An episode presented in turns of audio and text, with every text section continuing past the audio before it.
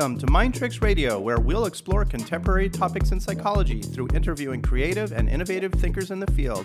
I'm your host, Dr. Aaron Kaplan. Thanks for tuning in.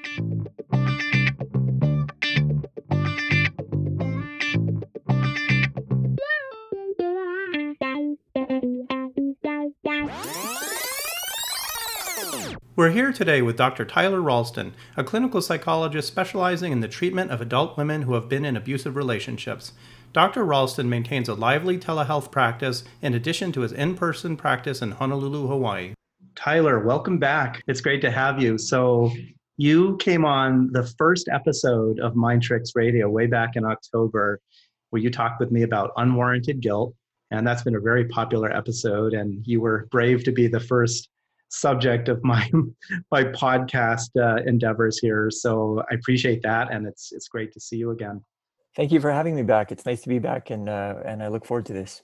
We're talking today about relationship red flags, which is something that I know I've had a number of patients of mine, and people are interested in understanding better about how to evaluate and assess their relationships. And let's talk a little bit before we get delve into this subject matter about how and why you got interested in this particular subject in your clinical practice. So, when I was in graduate school, I was fortunate enough to get volunteer opportunities at the National Center for PTSD, where there were some large studies going on with formerly battered women. I got heavily involved in some of that work, and it just furthered my interest in helping women, and particularly because it's just such a, you know, there's, there's just a constant need for eh, helping women who are in bad relationships. And you, in your practice, you see mostly women, right?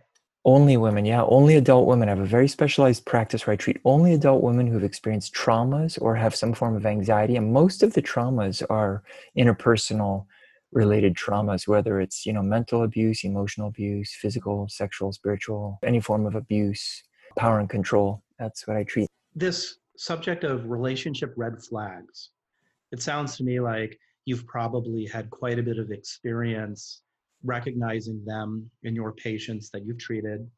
How do we define abuse, first of all? What is abuse? Well, there's several forms that, I mean, there's many forms that abuse can take. Often it's anything where a person is being, you know, controlled or having power exerted over them in ways that increase fear or cause harm uh, or preventing a person from doing what they wish, you know, or forcing them to to do things that they don't want to do. And and it can be, you know, uh, physical abuse, obviously, you know, hurting somebody physically, hurting somebody sexually, doing things to them sexually that they don't give permission to be done to them. Mental mind control and mental abuse, you know, emotional abuse. There's financial abuse any any of these forms there's more as well but uh, these are some of the common ones that lead to people being controlled basically by another person. Let's see i know you've talked about belittling and demeaning. How is that a form of abuse? Like how does that play out? Everybody has a right to their opinion and when a person belittles or demeans another person's opinion they're disrespecting that other person's right. And it's a subtle form often of abuse and sometimes not subtle sometimes it's very obvious mm-hmm. but it, it, can be very subtle at times and uh, so a lot of people don't recognize it as abusive or even a red flag and so uh, that's one of you know many forms that's not okay for a person to do to another person let's talk a little bit about the phenomenology of the abuser how do we know who's going to be an abusive person mm. and what makes them abusive like like who is this person that's abusing somebody else I wouldn't say that there is a foolproof way to determine if someone will turn out to be an abuser in a relationship. There may be out there some way, but there's not one that I know. If, if I knew it, I would be sharing that with everybody I know in the world. Yeah, um, right. But uh, short of that, there are some pretty good ways to greatly minimize the chances that a person will end up in an abusive relationship or end up with in a relationship with an, a person who will become abusive uh, again it's not a guarantee but there's some ways to identify red flags that are indicators that a person will be abusive and to elicit those red flags and i guess we'll talk about those in a moment it sounds like i know that we've spoken about this in the past and there are kind of personality types or types of people who tend to be abusive people. I just would like to get a sense of who these people are. Uh, well, particularly, um, there tends to be a focus on self and a lack of empathy mm-hmm. or genuine positive regard for other people. And it's not usually super necessary to determine if somebody's narcissistic or got antisocial personality disorder or something like this. It's just really important to determine, you know, do they have any of the red flags? Mm-hmm. Because, you know, if, even a person who might not formally have an antisocial personality disorder, they may have, you know, some red flags here or there that are just really going to become big issues down the line once a person is in a relationship with that person with those red flags. You can kind of think of the red flags early on as sort of the tip of the iceberg. And most people don't really pay attention to those early on or they discount them. They think, oh, it's just a small thing. But uh, right. it's good to pay attention to them because down the line they can turn into really big things. And then, and then it's almost too late. It's like the person's already in the relationship, you know? Well, I totally agree with the red flags. And again, that's um, a big part of what I wanted to discuss with you today. I'm just asking about the personality types because I don't know, maybe this isn't sort of what you see very frequently, but I know for me, like when relationship stuff comes up with my patients who I see, and there's an abusive partner, or just partner's just really, you know, kind of a schmuck for whatever reasons. A lot of times my patients really want to understand why. It's almost like they, they need an explanation for what makes their other partner tick and that may be further into the relationship than we're talking about the recognizing the red flags early on but a lot mm-hmm. of times they want to understand like why is this person acting like this what do i need to do to be able to kind of convince them or change them mm-hmm. or show them the light mm-hmm. and i find that there's really nothing these mm-hmm. other people these abusive people have these personality traits that there's no rationalizing or mm-hmm. convincing or making things okay and mm-hmm. that's why i'm just i'm just wondering if it's helpful to just acknowledge that and recognize that. Oh for sure. Yeah. And uh, i have the same thing in my practice. A lot of people go like why? And what you know they'll often say things like why why doesn't he realize that he's ruining my love for him? Or why does he keep doing this? Or why does and so uh, you're exactly right. It's it's usually he's not going to change with this stuff is what we find. Usually in my practice the abusive people who are not my clients the receiver of the abuse are my clients. right usually the people in my practice come in holding out sort of hope you know maybe he'll change if i can just understand why or so as soon as I recognize that we usually will do some work in helping my clients to accept that he's this way and he's probably not going to change because once a person can accept that then they're in a better position to make changes on their end to like get out of the relationship. But if they're still holding on to you know why is he like this? And maybe if i can just understand it i can somehow do something to get him to change or something. And it's really important to recognize that it's it's really not anything that she can do because it's not about her. It's about him. And he's got this way about him that he has deficits in empathy and he's controlling and it's all about him. And usually they're highly unlikely to change. Right. Those are those core personality traits right. lack of empathy. I mean somebody's yeah. not going to be able to develop empathy through right. trying to convince somebody they should be more empathetic. Right? That's right. That's yeah, right. That's, that's right. right. I know you also said something interesting about the types of people that these abusive types of personalities tend to pick. Mm-hmm. Could you say a little bit about that? You know, the way that we conceptualize this is kind of like any other mammals, we could say the abusers are predators and they look for, they seek out and are skilled at identifying others that show some traits of vulnerability. One of the main ones is niceness. Mm-hmm. For example, many of my clients have strong habits of saying sorry for all kinds of things and apologizing for all kinds of things that, that they're absolutely not to blame for you know mm-hmm. just little day-to-day things i mean all kinds of things big things medium things whatever but just things that they're not to blame for and yet they have very strong habits a lot of time of saying sorry or apologizing which is one example of this niceness that tends to happen for a lot of these people that get taken advantage of. Niceness is a good thing to have. We always want to keep that, but it's correlated with or paired with some other traits like deficits in assertiveness and um, some other things that make them vulnerable. We kind of think about it like I was saying that some, you know, like animals. If you think about lions on the safari and they're looking at a herd of gazelle or zebra or something like this, they're not looking to attack the biggest, strongest, most confident one. They're looking for ones that are easy to isolate from the pack, that have maybe been wounded in the past, that are maybe smaller, maybe that don't really recognize or know what the thing is with lions. So they're more likely to just kind of not really understand about the lions. And the lions can separate those ones and then take advantage of them. Sometimes we say something like, you know, we'll share that many women who have prior histories of physical, sexual, or emotional abuse are overly concerned with avoiding disapproval. And in their efforts to avoid conflict, they're often passive and unassertive. And they may even have a hard time saying no or standing up for their rights in other ways. And they may allow themselves to be treated with an inordinate amount of disrespect. In addition, many very nice women tend to accept an excessive amount of responsibility when things go wrong uh, and say all those sorries that I was just talking about. And they're easily made to feel guilty, which then also makes them inclined to go along with the wishes of other people.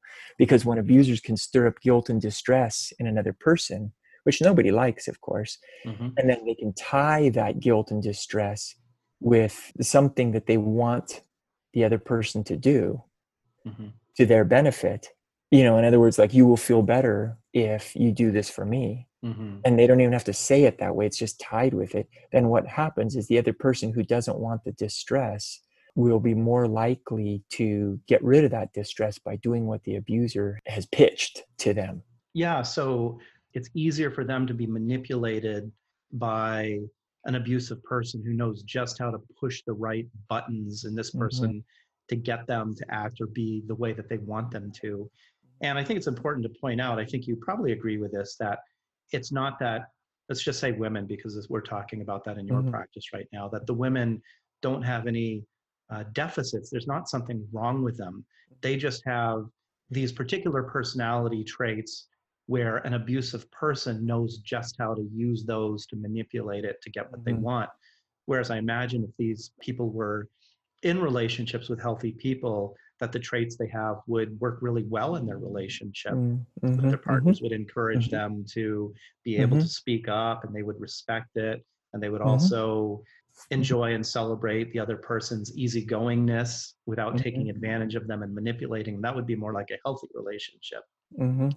But the abusive person knows exactly how to push those buttons to manipulate and that's where the potential problem is there uh, here's here's an example to illustrate one of the big ways that that happens is if if an abuser uh, you know does something let's say an abuser hits a person and that receiver of the hit wants to leave the relationship the abuser will then say something like or can say just as an example say something like you know if you leave this relationship you will be breaking up the family and the kids won't have an intact family.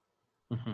and so so hearing that brings up a lot of distress in the person who is hit in addition to the distress they already have from being hit and you know the bad relationship. And so the abuser by saying that that way is implying or saying well you know or and sometimes we'll even just come out and say don't leave the relationship. And the recipient of that message sees oh okay well if i leave i'm going to you know the caught between a rock and a hard place basically. Right. And so the abuser will stir up things that will bring up more distress if the recipient takes the action that is not what the abuser wants and that way leverages the person to do what the abuser wants and that probably the abuser knows that the other person highly values wanting to be a good mother a good mm-hmm. parent mm-hmm. and mm-hmm. when she's hearing you're going to be a terrible person for leaving right she's going to say oh gosh you know i don't want to be a terrible person i want to be a good mother maybe I should just cut him some slack here and, and deal with it. And I'm mm-hmm. guessing the abusive person knows that this is just how to get under the person's skin. For sure. Just what to say to mm-hmm. convince them to manipulate them to stay. Mm-hmm. Let's talk about red flags. Can you explain a little bit about what red flags are? Yeah, red flags are early warning signs that someone has the potential to become an abusive partner. And so we'd want to recognize those red flags early on before a person is getting really emotionally connected to the other person. so that they can then make a decision based on that information about whether to proceed or not. But even once a person's already in a relationship, it's often helpful to learn about red flags because there may be some not good things that are going on already and will be good for them to clearly recognize that and can support them making a decision about whether to stay or to leave if they're seeing red flags. So, red flags are things that people should be aware of to understand and evaluate their relationship, whether it's ongoing mm-hmm. and hopefully early on to prevent them from getting too involved. Mm-hmm. They're helpful either way. Yeah. Mm-hmm. And I'll just say that recognizing the red flags also, in my practice at least, with the clients coming to my practice, a lot of times the red flags are really clear signs to like, okay, don't proceed in this relationship. If they're already in a relationship and they're seeing red flags, they're usually pretty bad things, usually. Whether it's mental, emotional, physical, sexual, spiritual, financial abuse, whatever form. I suppose it's possible, you know, there's degrees of all this stuff. There becomes a level at which the red flags are are red flags and it's going to be better for the person to get out of the relationship. But I wanted to kind of distinguish that it's not necessarily always the case that when you're in a relationship that a red flag that might be showing up it means you have to leave the relationship. There's a big kind of distinction with that sort of thing. We can talk about that in a bit if you'd like. Yeah, well, I think what you're saying is it's good to be aware of what these potential red flags are because you don't want to be in an abusive relationship. Yes. But just because somebody may do something to a minor level, you might stop, take a look at it, and decide, all right, I should probably keep my eye on that. But you know what? When I look at everything else, he hasn't done this in 20 other situations. And maybe this day he was having a bad day. And so he was a little bit annoying, but this isn't sort of the pattern here. I, is, is, that kind of what you're getting at? Kind of. Um, if it's early on and the person's not like in a relationship yet, I would say the red flags are pr- a pretty good thing to like go the other direction. Don't mm-hmm. go out the person.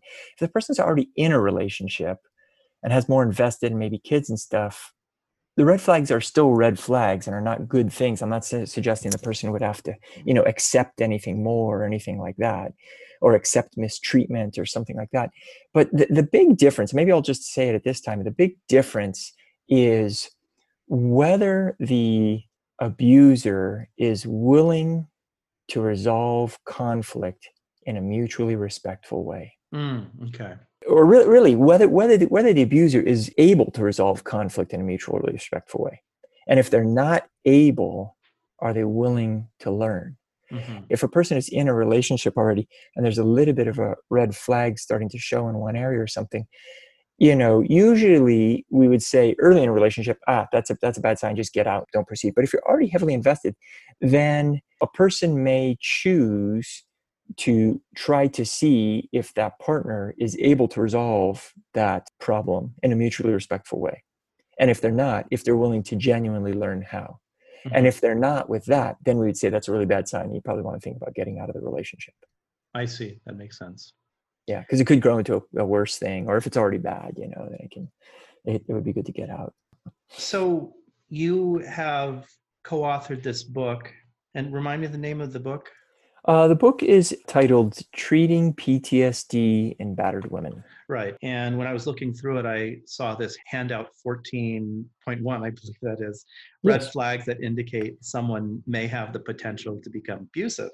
Yes. And there's a number of items on here on the checklist to look for red flags, yes. which I thought would be a good place for us to start. Maybe we can speak at some depth on on each one of these, uh, some more than others if we need to. But this mm-hmm. looks like a good place to just sort of examine these red flags and go through them. Sure. So the first one, possessiveness. How mm-hmm. does that look like in the context of a relationship as a red flag? Well, predatory men tend to be very possessive and controlling, and, and they sometimes cause their partners to believe that they're owned like a piece of property. Mm. And so sometimes it shows up like, especially early on, he wants to keep the person all to themselves. He wants to know a lot about where the woman is spending her time, what she's up to. You know, early in a relationship, it sometimes looks like flattery. Mm-hmm. and it mm-hmm. can be confused with that. He might call a bunch of times during the day when she's at work or something, and you know, kind of say, "Hey, G, honey, you know, I, I, I tried calling you an hour ago and I, I missed you. You know, um, you know, where were you? Are you okay?" And you know, it kind of sounds like a nice call, but it's actually almost like a stalking kind of a possessive Mm-hmm. call, or it can be. It can be. And so possessiveness tends to be something that we want to watch for because abusers tend, not always, but a large majority of abusers tend to be possessive, very possessive. So, how would you tell the difference between the nice checking up on you, caring about you, versus this level of possessiveness that's inappropriate? That is a good question. Uh, It can be challenging at times. Early on, if a person wants to test it out, they can ask the guy to not call so much. You know, even if she really likes the guy, it's early on. Don't don't call me so much. Call me one time a day. Call me after work. You know, Mhm. that will be a good opportunity to see how he responds.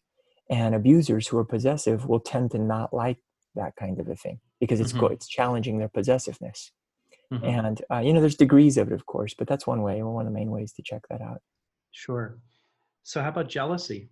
Jealousy is another huge red flag. Jealous men tend to be insecure. They tend to also be very possessive. It, jealousy and possessiveness go together a lot. Similar kind of question. How do we tell what would be normal? I put that in quotes normal Mhm. jealousy versus a red flag jealousy? Because I imagine most people Mhm. have the tendency to feel jealous from time to time. That's that's in and That's of true. itself isn't an abnormal experience, right? Again, the, a good way to do it would be to present some challenges early in the relationship. Some of the things that we recommend is before a person is committed to another person, before you know a woman is saying she's the girlfriend of a guy, and she can say, "I'm going to go out with another person tonight," or "I'm going to go out with a, it could be a platonic friend." And we actually encourage women to be dating uh, several guys, um, but not boyfriend girlfriend, but going on dates with several guys to really get to know them very, very well before kind of commitments, you know, over months and months and months to really check this out. And so just by nature of letting each of the guys know that she's going on dates, you know, oh, I'm going to a movie with somebody else tonight or this weekend or whatever. I'm going out to dinner with somebody else. She doesn't have to share all the details and it'd be good not to, but that will trigger an abuser to show his jealousy fairly prominently. So there's a vetting process.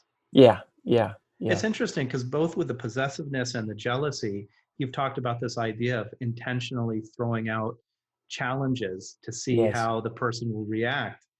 Yes. And I imagine that's that's a big part of the work you do with people in terms Yes. of assessing vetting relationships. Well, yes, uh, strategically, it's really important actually, because remember a little while ago I mentioned that one of the hallmark traits that abusers tend to have is that they're not able to resolve conflict in a mutually respectful way, and they're genuinely not even interested in learning how to do that. Mm-hmm. Well, if, if we know that about potentially abusive guys, then we can use that, or a woman can use that to her advantage early on in a relationship.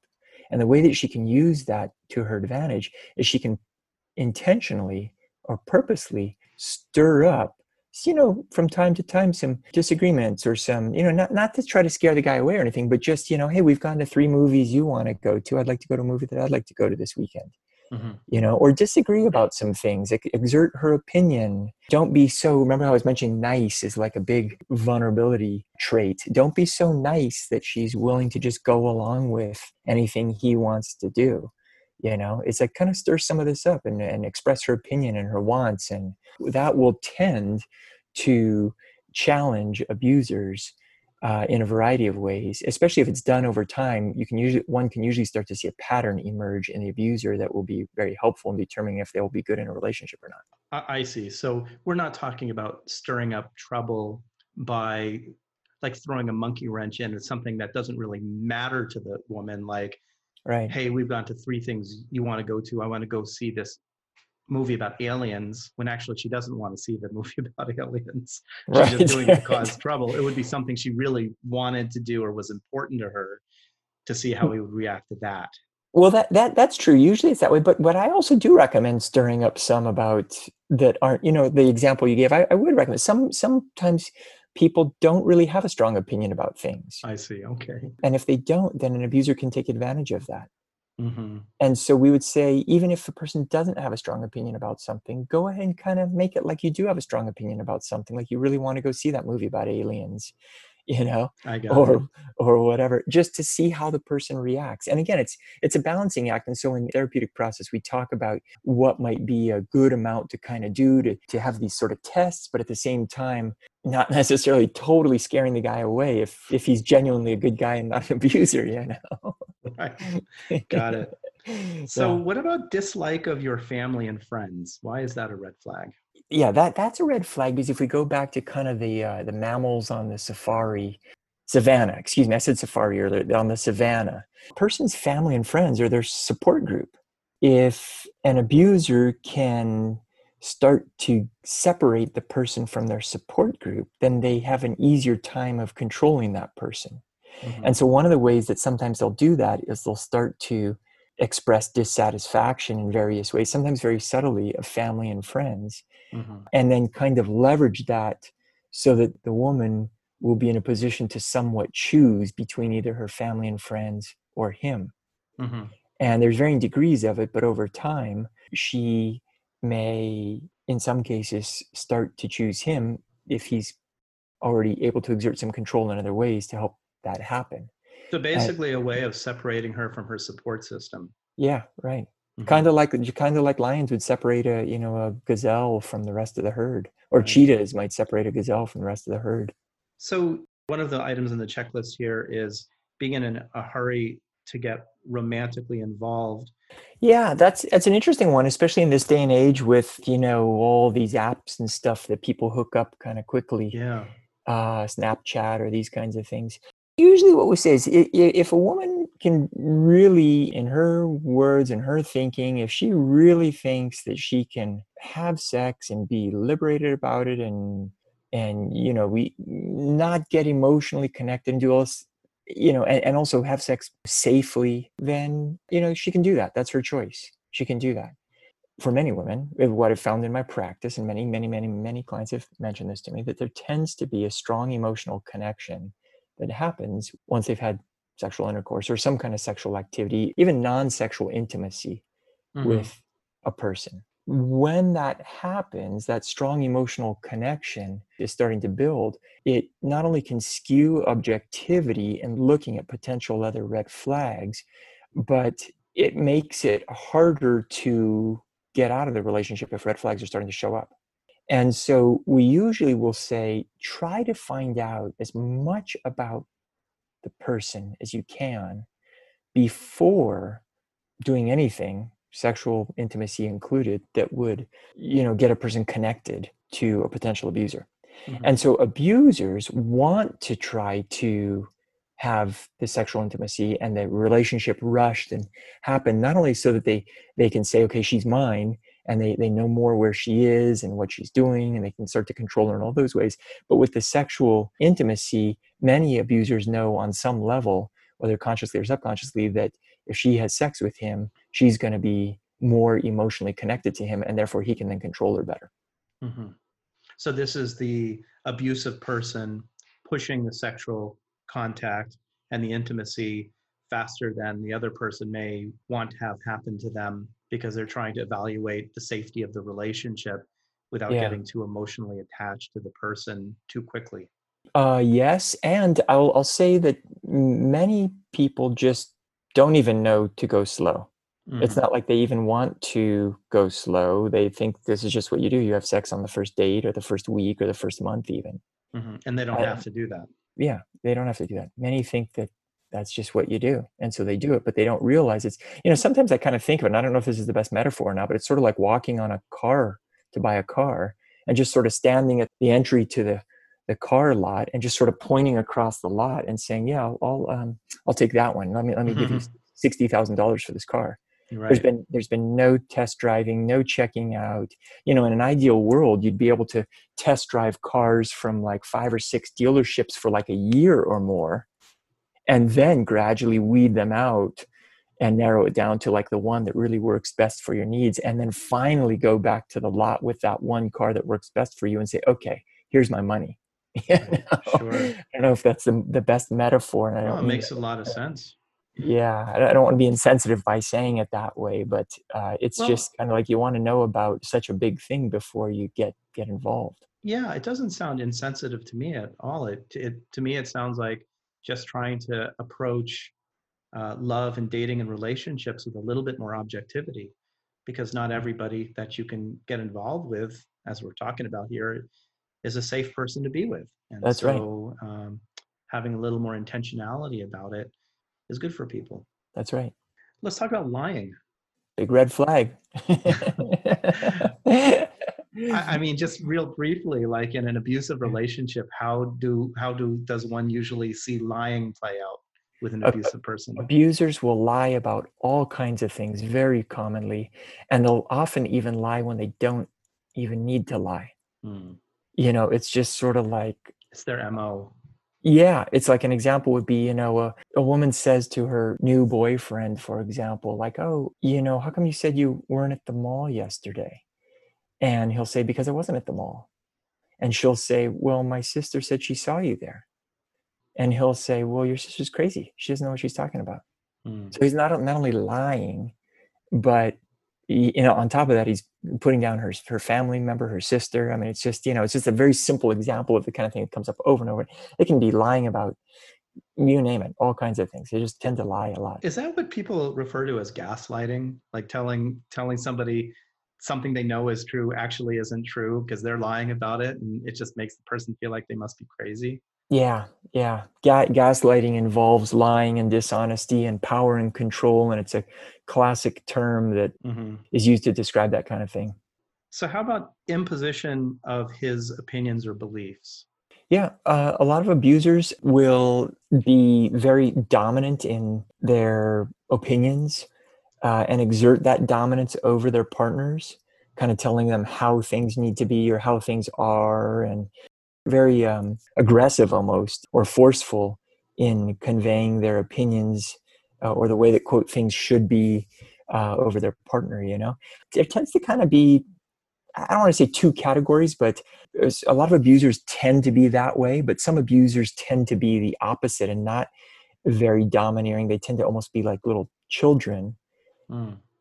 to their partner like you know playing video games all day at home and they don't remember passwords for bank accounts and yet she's the one who's out working she's the one who comes home and cooks dinner she's the one who takes care of the kids she's bringing in all the income for the family and he's just like a little child not doing anything and sometimes those folks will also impose their opinions in a strong way but usually we see the strong opinions being opposed by kind of the, the more domineering patriarchal kind mm-hmm. of male in a relationship. And i'll also add actually that just because you know we have red flags that we look for it doesn't necessarily mean that all abusers will have all these red flags. Even just one or two can be a really big problem in a relationship. And some people who are abusers have actually the opposite of a red flag. Like for example we talk about unreliability as a red flag. Hmm do what he says he's going to do when he says he's going to do it you know that sort of thing. And if he doesn't then that's a red flag. And yet some abusers are very reliable. They're super controlling. They're very reliable very punctual. So you know we always kind of look at it that way. But generally speaking the things that we're talking about and more are red flags that we want to be concerned about. Not everything on this list has to be checked off in order That's for right. a person to be abusive, and in fact, the opposite may be true in some of these things. that's right So, belittling your opinions or beliefs—that's Mhm. similar to imposition of Mhm. his opinions and beliefs. they go hand in hand like they go Mhm. hand in hand. And is what's going on with this with these two that the abuser feels threatened Mm-hmm. by the other person's potential of independently having their own opinions and beliefs. hmm hmm It's count that would be counter to his ability to control her. So they try to, uh, you know, assert their control in many ways, but in this regard, it's by belittling her opinions or beliefs Yeah. and imposing his opinions and beliefs. You know, and with enough repetition, many people in that kind of relationship will come to believe it and buy into it, and that's when the the, the abuser is really controlling the other person. hmm So these next three you have on the list here seem related, and they also seem obvious at face value. But I think maybe there's more to say about them, about the abuser showing physical aggression with others, verbally mistreating others, and blaming others for his problems or mistakes. And how do we put this in the framework of recognizing it as a red flag in the relationship? For example, I imagine you're out to dinner, the guy is being super sweet to the person here we're, t- we're talking about, uh, the woman in the relationship. It's the third date. He's really, really nice to her, but he treats the waiter really badly. I'm, I'm wondering if that's see what you're sort of like a kind of example of that. Oh, I see what you're saying. Yeah. Oh, totally. Yeah, totally. Yeah. So, sometimes early on, a lot of times early on, an abuser's really nice with the woman that he's trying to get into the relationship because he knows that if he shows his true colors, if he's if he's an abuser, if he's got a bad temper, if he's an angry fighter, verbal controller type person, he knows that if he shows that, she may leave. Mhm. and so they keep that they keep that under check and so it's really important yeah to be able to determine whether he has a bad temper or if he verbally mistreats others or even if he's been physically violent with others in the past because those things will likely come out at some point later on in the relationship if they haven't yet Mhm. we we always recommend not only checking the guy out with these ones but with a lot of these things when the person's kind of dating early on and stuff at parties or barbecues or other gatherings talk to other people that know him you Mhm. know hey you know what what was so and so like when he was younger or you know what's he like at work and just kind of you know friendly kind of but information gathering Sure. uh, and, and ideally from people that aren't necessarily super close to the person because you can start to hear some stories that people that aren't necessarily really good friends with a potential abuser might share like Mhm. oh yeah i remember this one time he got in this fight or we were all out and he totally got super mad at you know his mom who was there also or something like this you know Right. And, so uh, I think that so the thing is how he tends to act toward other people is probably a good indication how he's going to act toward you sooner or later. That's right. Yeah, that's exactly right. And I will say that one of the ones you mentioned there was blaming others. That's a really, really, really biggie that's super common is abusers will very, very commonly create a lot of problems that in their mind they are never to blame for or rarely to blame for. And yet they will just place blame on the boss, their family member, their friend, the person working at the store. I mean, just anybody else they look to place the blame on, even though they caused the problems. And so you can see if you think back about how when I said that being very, very nice and apologizing a lot are some of the characteristics that make somebody vulnerable to being victimized. If an abuser blames a lot, then naturally he's going to gravitate towards somebody who's already willing to take the blame for things that they're not even to blame for. Somebody that Right. apologizes a lot, you know? If you have three women and two of them don't apologize and they're very assertive and they're nice, but they're not like overly nice. And yet one of those three has deficits in assertiveness. She's overly nice. She apologizes a lot. That abuser is going to totally gravitate towards her. hmm So it's, I imagine it's a red flag because if this person is, you notice the person's blaming everybody else around them, sooner or later they're going to be blaming you. That's right. If you're the type of person who tends to feel guilty and responsible, Uh, Yeah, then you may have a hard time speaking up against that's that. That's right. That's right. Yeah. And and that that like many of these other ones are actually true. Uh, that one in particular true for even non-intimate relationships, just you know friends. That's a bit of a red flag, you know, to be around somebody who's just blaming others for all kinds of things. It's not not a good sign. Right. Tyler, I think this might be somewhat self explanatory. Being a regular or past heavy user of alcohol or drugs, generally one would expect that that's not a good recipe for a healthy relationship. But how does that work as a red flag to a person wanting not to get into an abusive relationship? That's an interesting one, which is m- maybe a little bit different than some of the others, in that a large majority of abusers, it seems, either have a past or current history of heavy drug or alcohol use. However, the opposite is not true. It's not necessarily true that if a person is a heavy drug or alcohol abuser, that they are an abuser. Mhm. So that's a little bit different than a bunch of the other red flags, in that the other red flags are pretty much if you see it, it's a bad sign. Whereas this is like if you see it, it might be a bad sign. So you want to watch for it. It's just something simply that's been then noted in some studies and stuff that a high percentage of abusers have past or current histories of drug and alcohol abuse. Yeah, and I imagine that there would definitely be a very strong red flag there if the person was currently heavily abusing Yeah, drugs or yeah. alcohol. Even not so much necessarily that they're an abuser, they may or may not be an abusive person, Mhm, but mhm. usually heavy drug or alcohol use wreaks havoc in people's lives and That's right. probably be destabilizing to any possible relationship. Yeah. But the past drug and alcohol use is a little more tricky, I imagine Mhm. because somebody could be you could meet somebody and say i'm, I'm an aa or na i haven't used in five years i'm clean and sober but it's still hard to determine is the fact that that person had that tendency to be a drug or alcohol abusing person five years ago even though they're clean and sober now an indication of potential abusiveness and that's probably a tough one for people to navigate because you mm-hmm. want to give people the benefit of the doubt if they've gotten their act together and changed mm-hmm. things around. Mm-hmm. But you're also saying that is a, a possibility of a red flag there because mm-hmm. of the correlations. Mm-hmm. The way that I think about that in my practice, and, and you're right, many, many have um, have turned their lives around in, in a very good way. Many, many, many have, and and that's a good thing. The way that we conceptualize that sometimes in my practice is if we think about the drug or alcohol use, was it some form of coping to get through the world? Mm-hmm. And if mm-hmm. so, what were they coping with? And if they're not using that unhealthy form of coping anymore, how are they now resolving or coping whatever that difficulty or problem was? And is it a healthy way that they're coping now? And so sometimes we'll kind of look at that, not in a whole lot of depth, but but kind of look at that and see like, okay, what what, what does this look like today? For this person? You know, in the past they might have been doing this, but what's it looking like today for them? Are they coping in healthy ways, or is this a person that's just kind of stopped their drug and alcohol abuse, but really isn't coping in healthy ways, and and therefore there may be some problems that are going to show up in some form in the relationship. You know. So that might be part of the vetting process we were talking about, mm-hmm. understanding your partner's previous drug and alcohol history, why it was going on, and what a, what they've done to self improve and move forward, and being convinced that this person is on a healthy trajectory in life. Mm-hmm. Item number 15 having a reputation as a womanizer. Mm-hmm.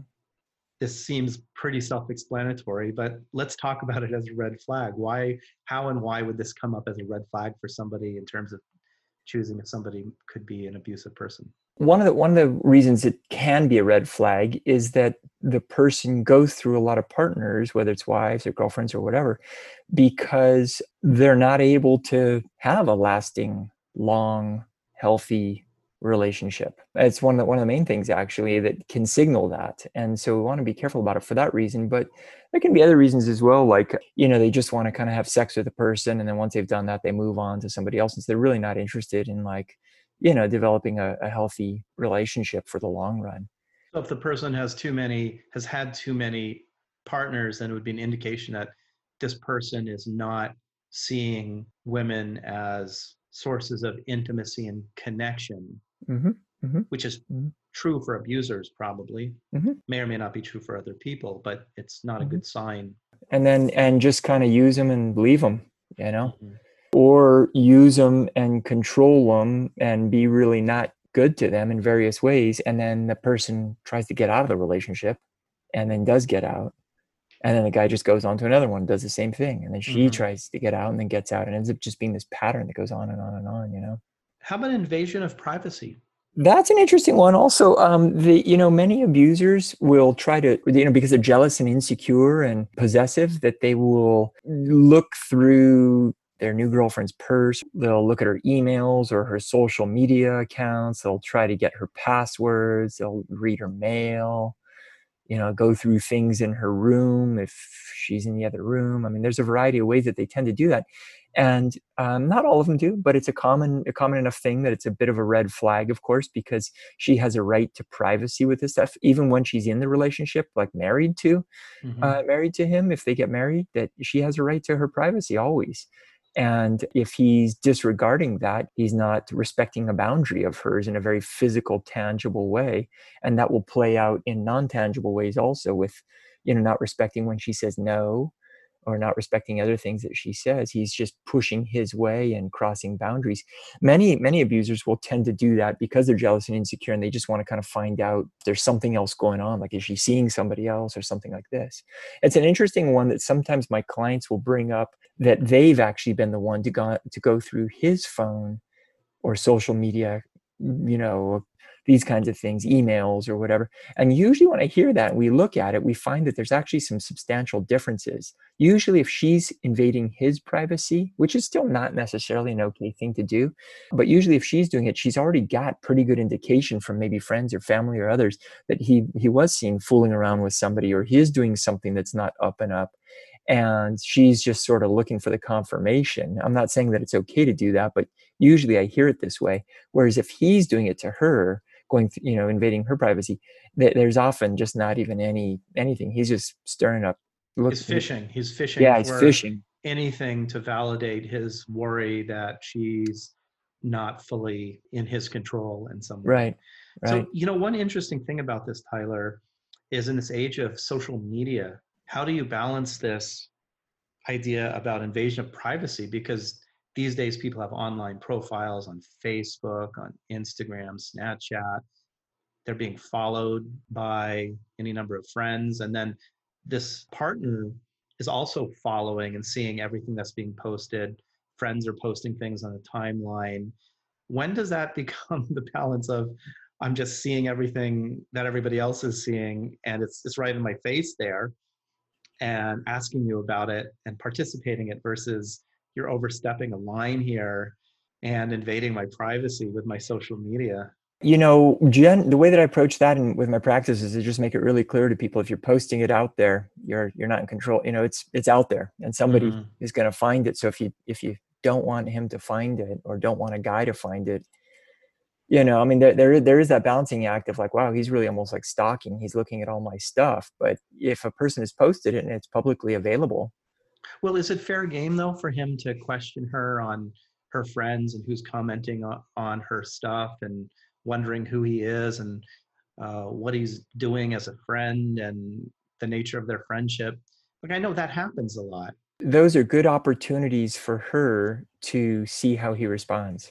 Right yeah that's that's exactly right you know you could post she could post a picture of her with her arm around a friend or whatever and and it can be a test that's out there to see how he responds because a guy that is comfortable and secure will be like okay well that's a friend of hers or something you know and she's not my girlfriend she's not my wife she has a right to she can have these friends even if she is a girlfriend or wife she has a right to have guy friends and do things with guys if she wants mm-hmm.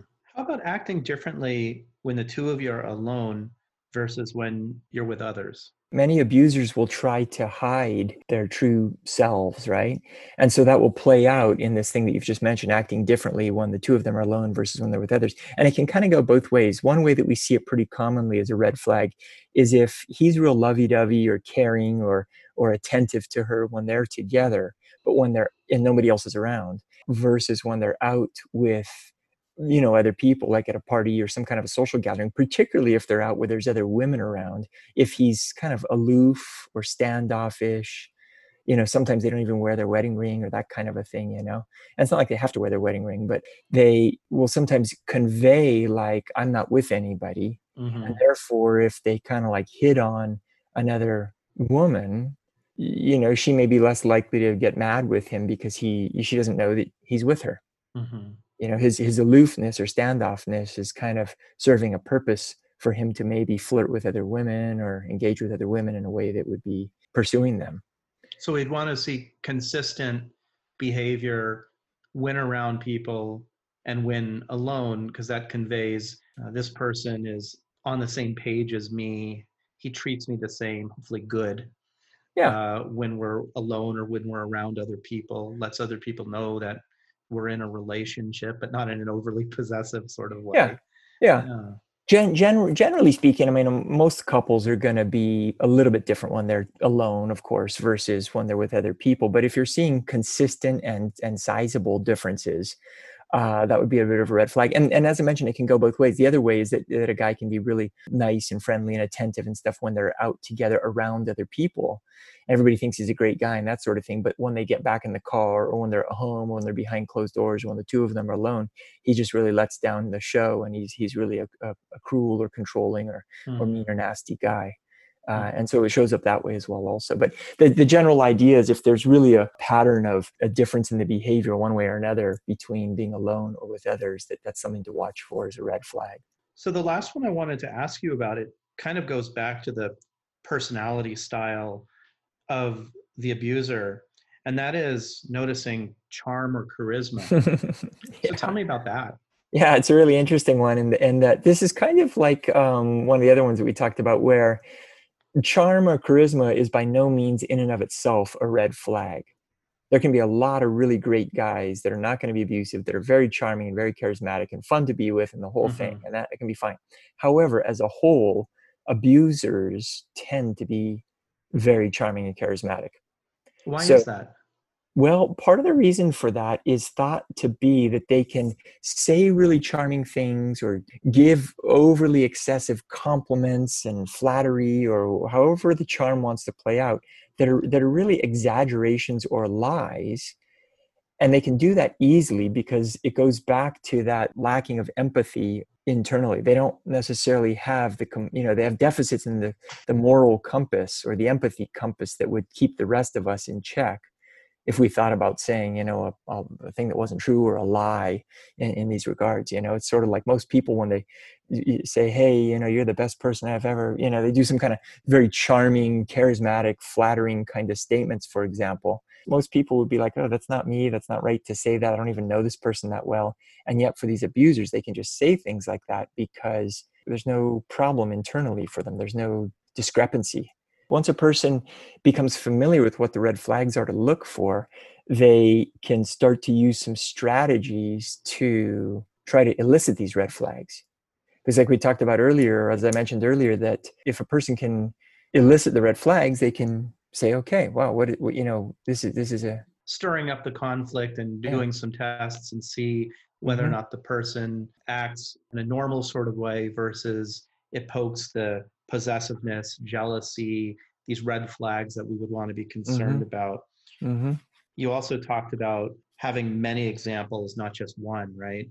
Mm-hmm. Of red flags mm-hmm. and of, of behavior over mm-hmm. time, I'm guessing. Mm-hmm. Yeah, generally, if if we can have a bigger sample size, we're more likely to see what this is really about. You know, if sometimes a person will say, "Oh, well, I, you know, I told him I want to go see this movie instead of this movie," and he said, "Sure." So okay, he passed. He's a great guy. Okay, I'm going to go ahead and mm, proceed with you know getting more involved with him. And I'll be like, "No, no, no, no, no. That's not the way to do that. We want to over time, in a variety of circumstances, in a variety of contexts." You know, we want to really challenge him here and there over over many months, six months, eight months, ten months. You know, many abusers will really push for the sexual intimacy quickly. It'll be a bit of a challenge. You know, they'll they sometimes will leave. Like, I'm not getting some sex. I don't want to hang out with this person. Mm-hmm. If he genuinely enjoys her company and who she is as a person and is respectful and stuff, then he may be more likely to stay around if there's no sex involved.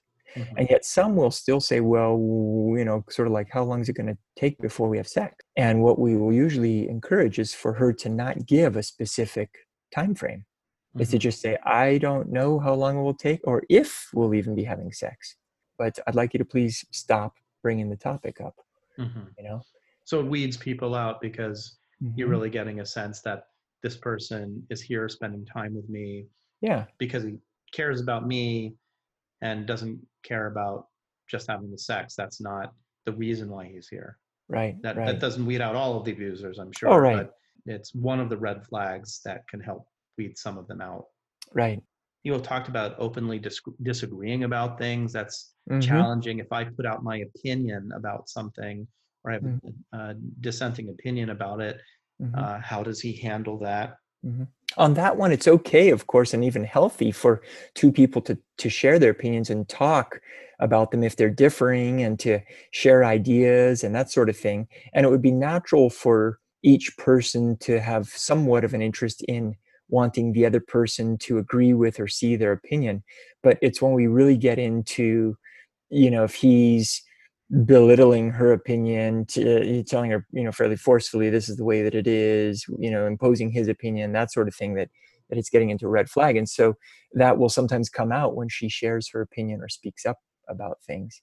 And if that happens you know uh, um, in the context of even other red flags and stuff too, then for sure it's it's not going to be looking good. You know, those red flags are signaling this could be a potentially really bad relationship. Generally, a good thing in all of these is a lot of them are intended not only to you know challenge what he's doing or saying, but really a lot of them have a heavy component of stirring up uncertainty in him. Uncertainty is very uncomfortable for people, right? It will tend to stir up anxiety and that sort of thing. So if she does strategies such as oh i'm just going to go out with somebody else you know it doesn't really say who or because you know she's not obligated to say who or anything like that she has a right to go out with somebody else mm-hmm. that will stir up some uncertainty in him and it will be uncomfortable for him and when people are uncomfortable like that they're more likely to show some of their true colors to try to get that discomfort to go away to try to regain some sense of control over the situation or over her tyler thanks so much for talking with me about relationship red flags. And this topic is super interesting and very important to people. Thank you.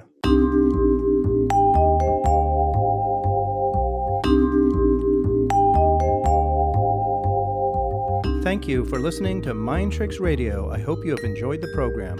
For more information about Mind Tricks, please go to my website, www.waikikihealth.com. Please be sure to subscribe to Mind Tricks podcast and accompanying blog to be notified of new episodes of Mind Tricks. Please be sure to follow Mind Tricks on Facebook by following and liking posts by myself, your host, Dr.